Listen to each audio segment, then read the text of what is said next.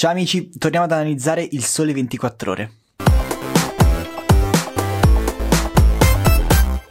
Ci abbiamo provato settimana scorsa, ma abbiamo analizzato il giornale della domenica, che come abbiamo visto è un pochino più scarso, scarno di notizie, perciò soffermiamoci invece su un giornale normale, che è quello di lunedì 5 ottobre. Lo analizziamo oggi, che è il giorno dopo.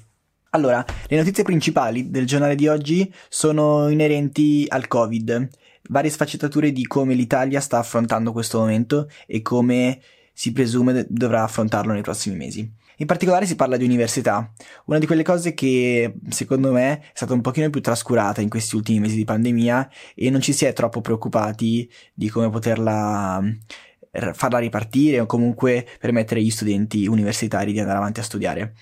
Ma il giornale di oggi ci dice una cosa differente, ci dice che nell'anno accademico che sta per iniziare c'è stata un, eh, un'affluenza particolarmente ampia di studenti che sono immatricolati nelle scuole italiane.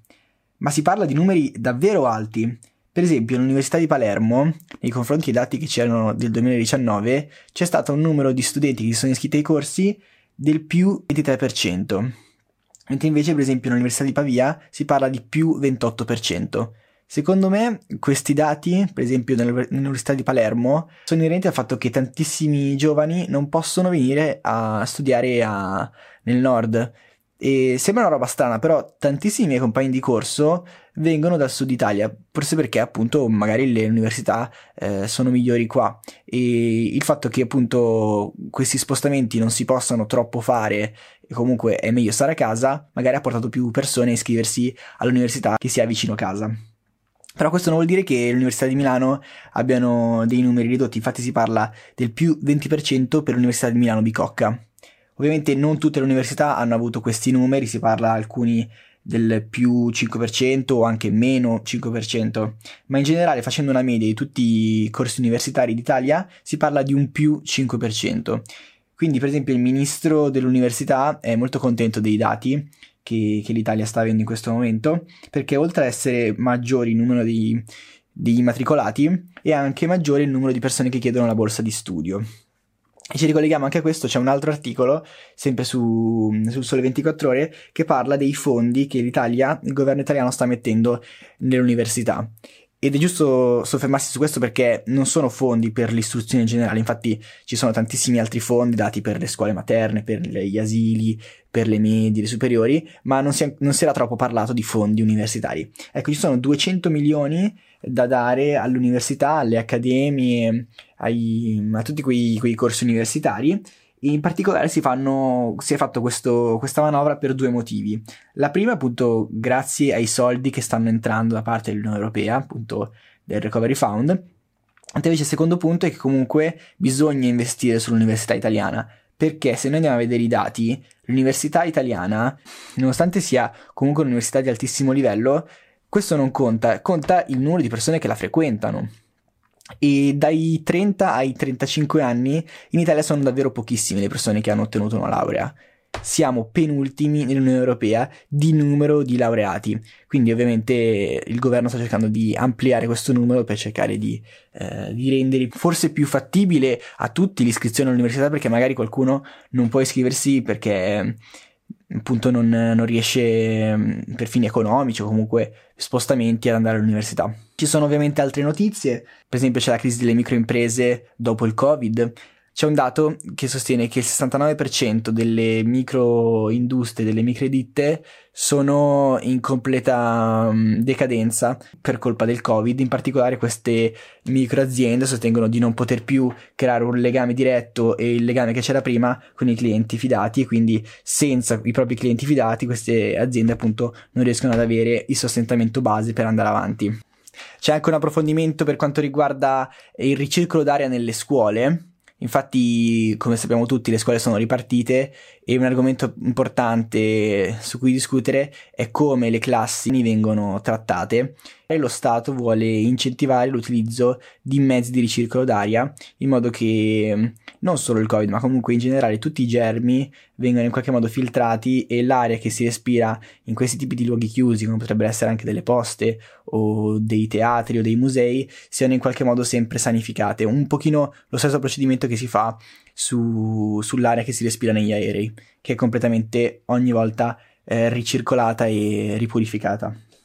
Viene anche descritta Milano come la città che è riuscita a sostenere meglio la botta del Covid. Infatti, tutte le altre città in quest'estate hanno subito molto la minor affluenza di persone, i minori acquisti da parte delle persone, mentre invece Milano è rimasta abbastanza um, così fuori da questo bollettino di città deserte, è rimasta sempre molto popolosa e in particolare i, um, i, negozi del centro di Milano non hanno subito grandi perdite, anzi alcuni sostengono di aver avuto ancora più incassi dell'estate scorsa. Chiudiamo invece con una notizia un po' diversa che non c'entra con il Covid e parla appunto di come i servizi di streaming come Netflix, Disney Plus, Prime Video, DAZN, Now TV stiano letteralmente conquistando il mondo dell'intrattenimento in Italia. Infatti se prima potevano essere rilegati a un utilizzo su smartphone e comunque di parte e non, non paragonabile allo streaming televisivo, ora questi dati sono facilmente comparabili e forse lo streaming sta arrivando a mangiare quello che era il panorama televisivo. Questo ovviamente come conseguenza anche della pandemia, infatti Netflix per esempio, che è la piattaforma principale, è arrivata in Italia nel 2015 e inizialmente non aveva un grandissimo numero sia di film sia di, di spettatori, spettatori barra abbonati. Mentre invece con l'andare degli anni, con l'andare anche del miglioramento del servizio, questa piattaforma è cresciuta moltissimo, è cresciuto anche il, la possibilità di, di, utilizzare Netflix sia sul telefono che sulla televisione, quindi poter davvero duellare contro la televisione, i, cioè i programmi che trasmettono in televisione. Infatti nel, nell'ultimo periodo, nell'ultimo anno, c'è stato un vero e proprio boom di iscrizioni alla piattaforma di Netflix. Solamente nell'ultimo periodo Netflix ha registrato un aumento di 2 milioni di utenti durante la pandemia e questo, questa cifra non va che aumentando, perciò appunto alcuni sostengono che prima o poi questo possa davvero divorare la televisione. Però non tutti sostengono questa cosa, infatti nei giorni di pandemia, nei mesi di pandemia, ad avere un incremento non è stato soltanto Netflix, DAZN, Disney Plus, ma anche la televisione normale. Infatti la gente era costretta a stare a casa e qualcosa doveva anche pur fare. E si sono registrati picchi di 11 milioni, 12 milioni di persone che guardavano eh, i programmi di prima serata in televisione. Quindi questo magari ci può far riflettere sul fatto che forse lo streaming eh, alla DAZN, alla Netflix può davvero convivere con la televisione. Oppure magari un giorno potranno collaborare, come già in pratica a volte stanno facendo, per poter eh, vivere insieme e permettere che entrambi possano sopravvivere e possano tenersi la propria fetta di mercato. Comunque, per quanto riguarda la mia opinione personale, ritengo che il Corriere della Sera sia un giornale migliore, con più approfondimenti e più notizie utili. Ho trovato tante notizie un po' inutili, un po' scontate e un grande numero di pubblicità, infatti questo, questo lo devo segnalare. E in generale, beh, per adesso il Corriere della Sera è ancora migliore. La settimana prossima proveremo la Repubblica e vedremo un po' com'è. Qui è Matt, ci vediamo domani. Ciao raga!